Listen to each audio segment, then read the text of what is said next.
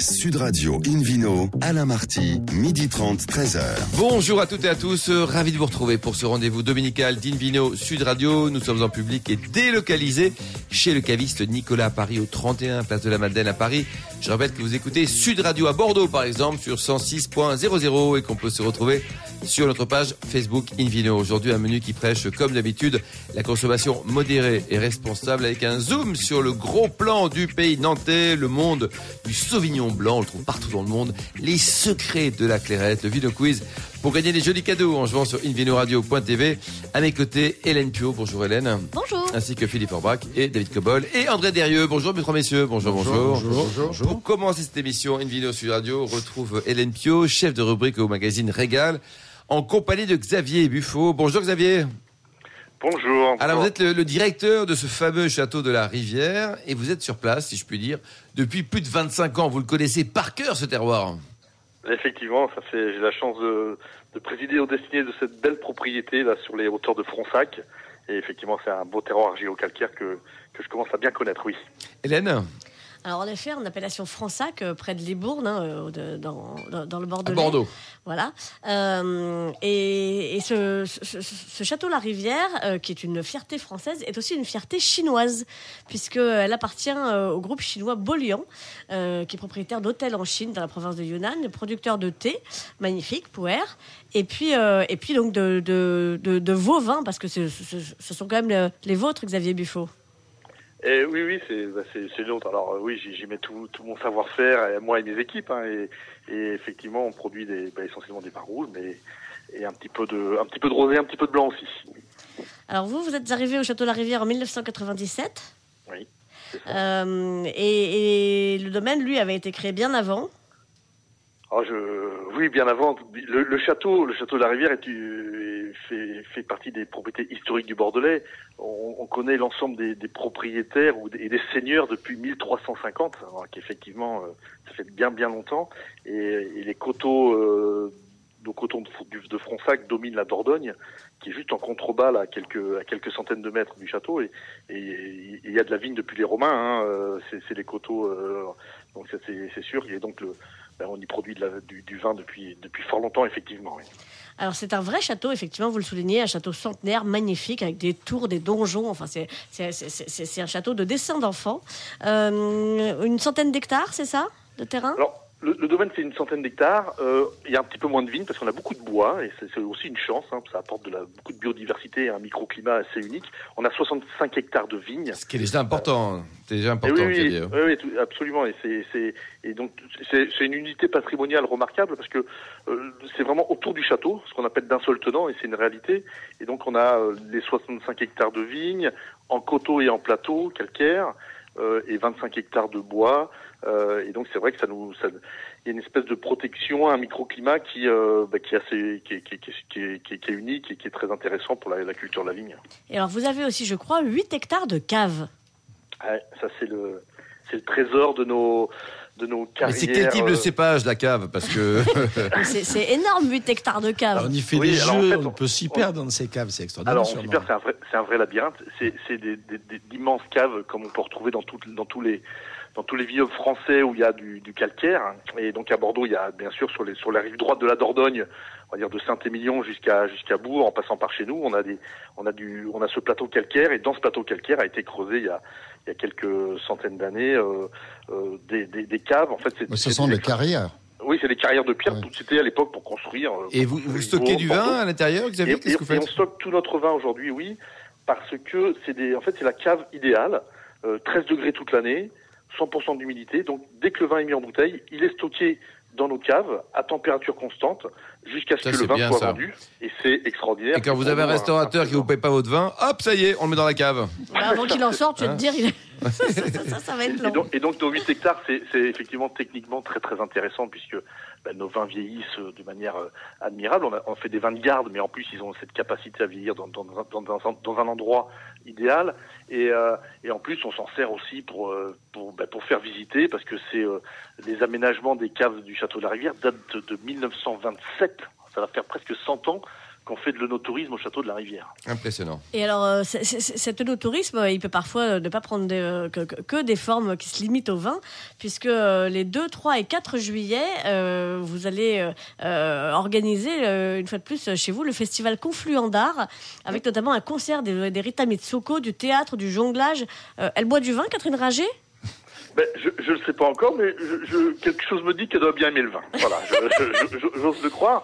On, effectivement, j'ai créé ce festival. euh, il y a, ça va faire la quatrième édition maintenant, et c'est un festival tourné sur la culture, bien sûr, la musique, le cinéma en plein air, le théâtre de rue, mais aussi les dégustations. euh, voilà, c'est un, un festival multi multifacette. Il dure- combien de temps. Xavier? Trois jours. Trois jours. Et combien de personnes participent à, à vos cérémonies?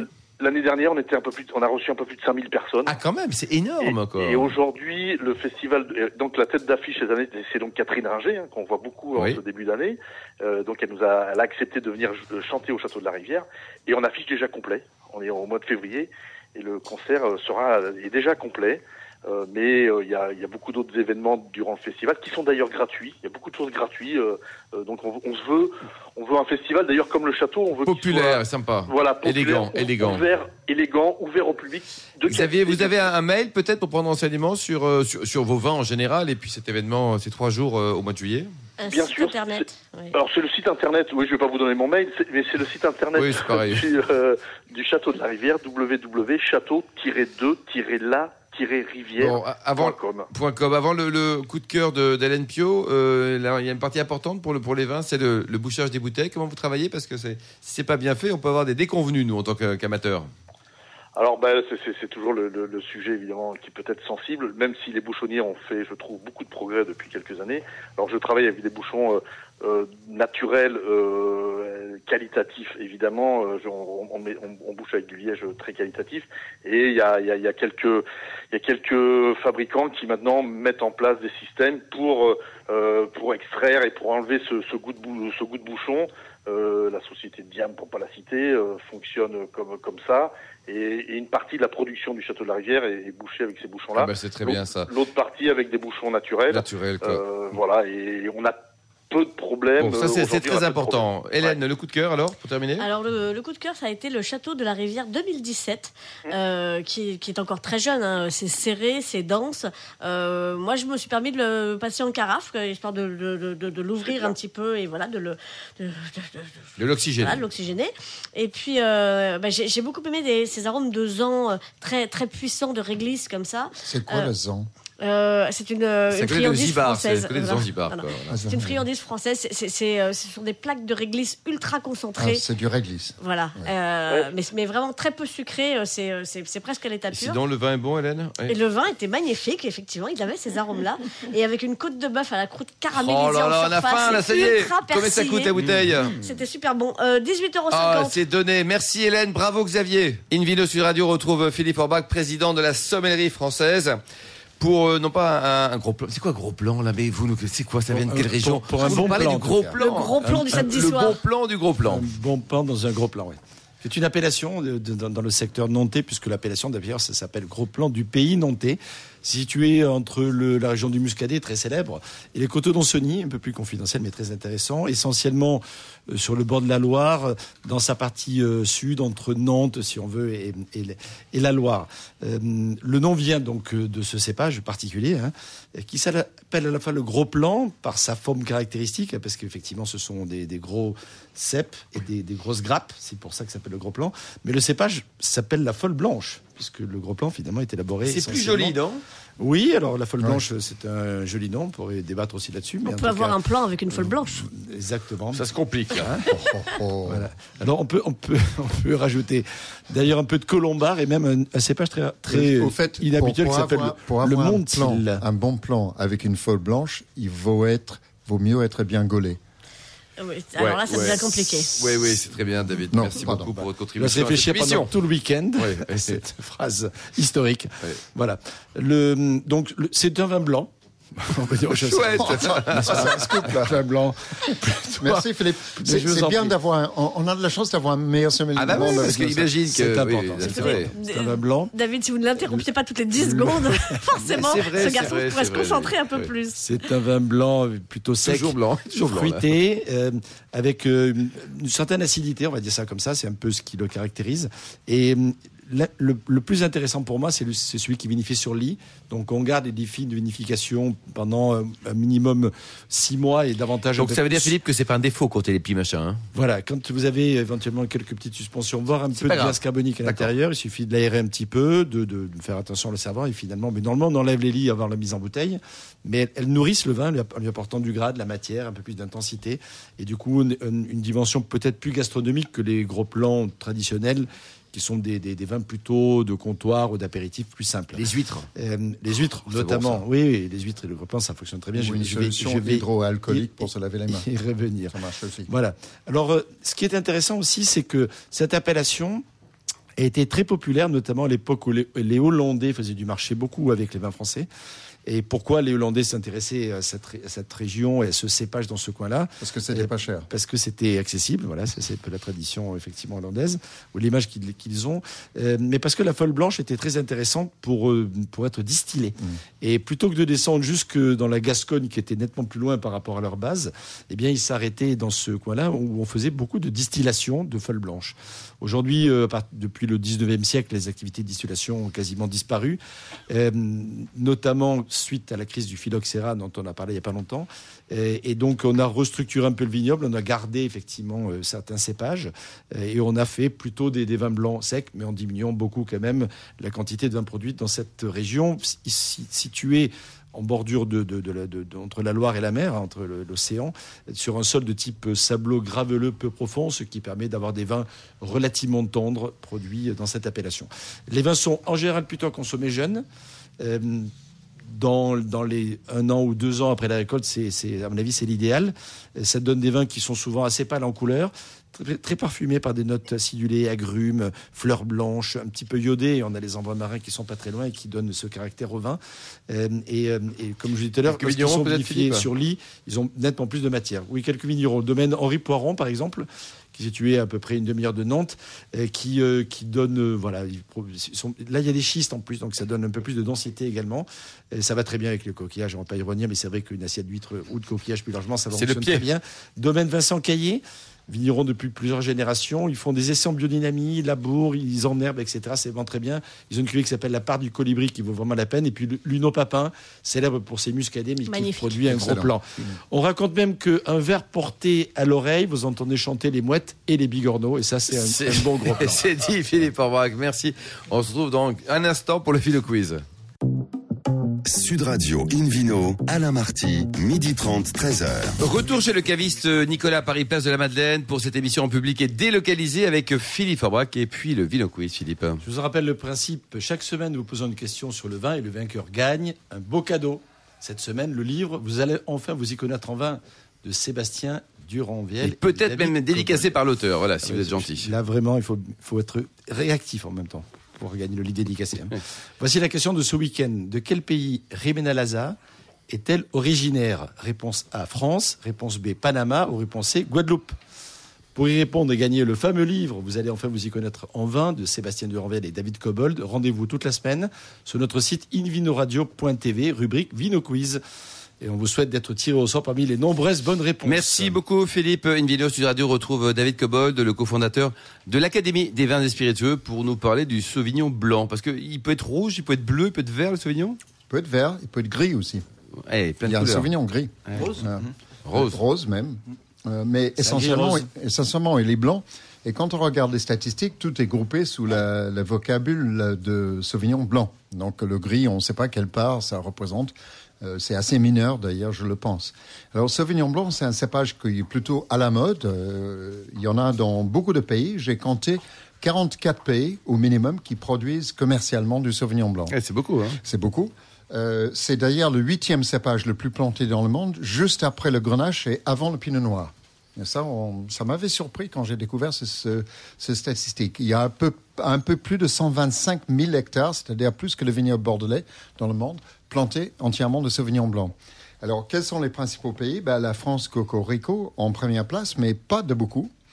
Euh, 30 000 hectares, où ça représente un peu moins de 4% des, des plantations au total. Et c'est essentiellement la Loire ou c'est le sud-ouest Alors, finalement? on va y venir, Philippe. Patience. hein.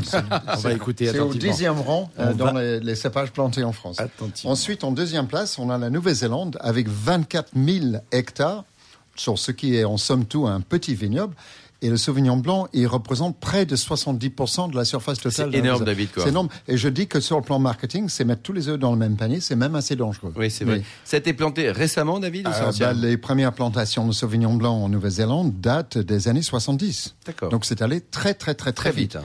Et on estime, j'ai parlé avec des autorités euh, qui connaissent bien ce pays, m'ont dit que on estime qu'il y a plus que 3000 hectares plantables en Sauvignon blanc dans le climat adéquat, qui est essentiellement le Marlborough, la partie nord de l'île du Sud. Autrement, ça sera quoi Trop chaud, trop froid? Oui, et puis pas, pas des régions adéquates. euh, donc, euh, et je pense qu'il y a aussi une volonté de diversifier leur cépage. Alors après ça, on a le Chili, 15 000 hectares, l'Afrique du Sud, 10 000, et l'Australie et la Roumanie à égalité avec 6 000. La Roumanie. Voilà. La Roumanie, Il est oui. bon le vin roumain ou pas? Ah bah, il peut être bon, oui. Bah oui. Il, y a, il y a de, il y a de très bons. Alors, si on parle de la France, euh, le premier, la première région dans sa globalité, c'est le sud-ouest de la France, en incluant Bordeaux, euh, qui vient juste avant la Val-de-Loire. Or, on estime que le Sauvignon blanc est très probablement, on n'a pas de certitude, mais très probablement originaire du Val-de-Loire, où on trouve la première mention de ce cépage dans le Gargantua de François Rabelais, euh, 1534, où il appelle ça le fier. D'ailleurs, le Sauvignon gris est souvent appelé le fier gris, donc ça confirme ça. Il y a un rapport avec les fiefs vendéens ou pas? Euh, pas de rapport avec les fiefs. Alors, autre corrélation intéressante, c'est que maintenant on a identifié par l'ADN euh, le- un des parents de- du Sauvignon blanc. Il s'agit du Traminer, autrement dit Savagnin, Savagnin qu'on trouve dans le Jura, euh, et qui est également un parent du Chenin blanc. Donc ces deux cépages sont contigus. Donc on peut se présupposer que les deux ont une originaire euh, ligérienne. Euh, et le, Sav- le, le Chenin, d'ailleurs, est à la fois un demi-frère et peut-être un descendant du Sauvignon. Ça commence à être compliqué votre truc, la commode. c'est gardez-le dans la famille ou inceste et peste. Bon, Hein, ok. C'était au fait le vignoble autrefois, c'était un gigantesque bésodrome pour, les, Ouais, pour les plantes. ouais, hein. Alors, euh, le Val-de-Loire, c'est tout de suite derrière le sud-ouest. Sud-ouest, parce que Sauvignon blanc, c'est le cépage blanc le plus planté à Bordeaux, hein, de très loin. Mais il y a aussi toute la Gascogne, qui en a énormément, et les, les appellations limitrophes autour, Bergerac, Marmondé, etc. Après, on trouve un, pas mal en Pays d'Oc. hein. Il y a 8700 hectares en Languedoc pour les 22 Pays d'Oc. hein, c'est important. Et puis, des tout petites touches ici et là, on le trouve en Provence, à Cassis, à Aix. Et puis, il y a une poche en Bourgogne, mais c'est pas très loin du centre-Loire, l'appellation Saint-Brie, qui autrefois s'appelait Sauvignon de Saint-Brie. Je trouve ça un peu con qu'ils aient enlevé le, le- le terme Sauvignon, puisque... Ça c'est dit. Vous allez vous faire des Ah copains oui. là C'est aussi. ça, Hein. c'est non, non, mais c'est stupide. Ne partez pas là-bas en vacances, c'est sûr. Mais non, mais pourquoi pas donner le nom du cépage, surtout pour une appellation comme Saint-Brie où personne ne sait où c'est. euh. Au moins, on dit ce Donc que on c'est. embrasse le directeur de la c'est communication qui a c'est décidé de Euh, c'est. Saint-Brie et ça se trouve en Bourgogne. Hein, donc c'est dans la, la région Et les vins, Auxerrois. les vins sont bons, David, indépendamment de votre Euh, appréciation un peu légère. sont bons, il n'y en a pas beaucoup, il y a 110, 110 hectares. hein. Euh, oui, il y a des bons, absolument, j'en connais. Alors, qu'est-ce qu'on peut dire d'autre? Euh, Les styles, oui. Alors, les styles. Sauvignon est parfois et très souvent vinifié seul, mais il peut être assemblé avec tout un tas de cépages. Dans la Bordelaise, c'est avec le sémillon, très majoritairement. Mais on le trouve avec d'autres cépages. Donc, ça fait des vins plutôt aromatiques, en général secs, même si dans le Sauternais, bien sûr, c'est vinifié en liquoreux. Ben, ça prend assez bien le botrytis. Et je dirais que ce qui a fait le succès, il faut toujours s'intéresser sur la réussite d'un cépage, c'est d'avoir un style reconnaissable. C'est assez marqué, les arômes de Sauvignon. Alors, certains le trouvent vulgaire, voire excessif. Alors, ça peut être très herbacé si c'est pas tout à fait mûr, mais ça peut aussi être extrêmement fin s'il est bien traité. J'ai goûté des magnifiques sauvignons de différents pays. Euh, Je pense en particulier euh, au Centre-Loire, je pense en particulier à, l'Autriche, au Steiermark par exemple, où on raffine beaucoup les sauvignons avec des grands contenants en bois anciens, pas de bois neuf, euh, où on a même fait des premières crues pour le, pour le sauvignon. Donc, pour le prix, euh, j'ai récemment goûté aux 11e édition du concours mondial de Sauvignon et on avait des vins plutôt pas chers. sympa, quoi. C'est des quel prix, nécess- ah ben alors, c'est très très variable, mais les vins qu'on goûtait allaient jusqu'à 15 euros. Il y avait d'excellents vins entre 10 et 15 euros et parfois à moins, y compris des États-Unis. Merci beaucoup, David Cabold. Une vidéo Sud Radio retrouve André Derieux, consultant en patrimoine de la vigne et du vin. pour nous parler de quelque chose de très très mystérieux, la secrète clairette. Ça commence comme ça. Voilà les Grecs. Voilà les Grecs. On est au milieu du VIe siècle avant notre ère. Les Grecs de Massalia, Marseille, installent un comptoir à l'embouchure de l'Hérault. Les Grecs, Le comptoir- Phocéens. Les Phocéens, les Grecs de Phocée, qui, Phocée. qui était la Turquie. euh, qui est la Turquie L'Asie mineure. Comptoir. Un comptoir Et euh, donc, euh, à l'embouchure de l'Hérault, le comptoir est nommé Agathé Tuché, ce qui veut dire bonne chance et qui a donné Agde. Et euh, en remontant l'Hérault, à 20 km de là, on arrive à une petite région qui, pendant l'Antiquité, a connu une richesse viticole extraordinaire, dont les communes s'appellent aujourd'hui Paulan, Aspirant, Cabrières, le pays des chèvres, et Adissan. Et Adissan a donné son nom au plus ancien cépage autochtone du Languedoc, la clairette d'Adissan. L'analyse archéologique de pépins de raisin atteste de, la haute antiquité de ce cépage. Sous le nom de clairette, son nom de clairette, pardon, il le devra au revers de sa feuille d'un blanc dufteux, un petit peu comme la barbe de Philippe Fourbrac. ou le, les pinot, ou le, terroirs. ou le- ou le pinot meunier. Il faut pas trop s'en approcher en ce moment, c'est est-ce pas qu'on la va période. Philippe Clairette dans, euh, dorénavant Les terroirs originels de la clairette sont gallo-grecs. La zone de la clairette couvre la zone d'influence grecque en Gaule méditerranéenne. La clairette est made in Gaule et gallo-grec. Alors, j'ai pas dit que c'était un cépage grec. Il y a des experts qui ont essayé. Ils ont eu des Problème. problèmes. Est-ce que c'est un Notamment cépage avec l'empélologue José Vouillamoz. Ah oui, est-ce que c'est un cépage bien gaulé alors? Il est assez, euh, assez productif. Allez, vivement l'apéro Bon.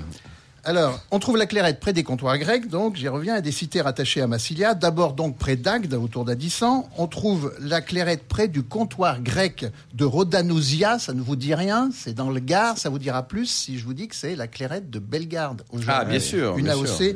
Confidentielle. On trouve la clairette Verdi dans la vallée de la Drôme. hein. Il y avait des comptoirs, gre- des comptoirs grecs tout au long de la vallée euh, du Rhône.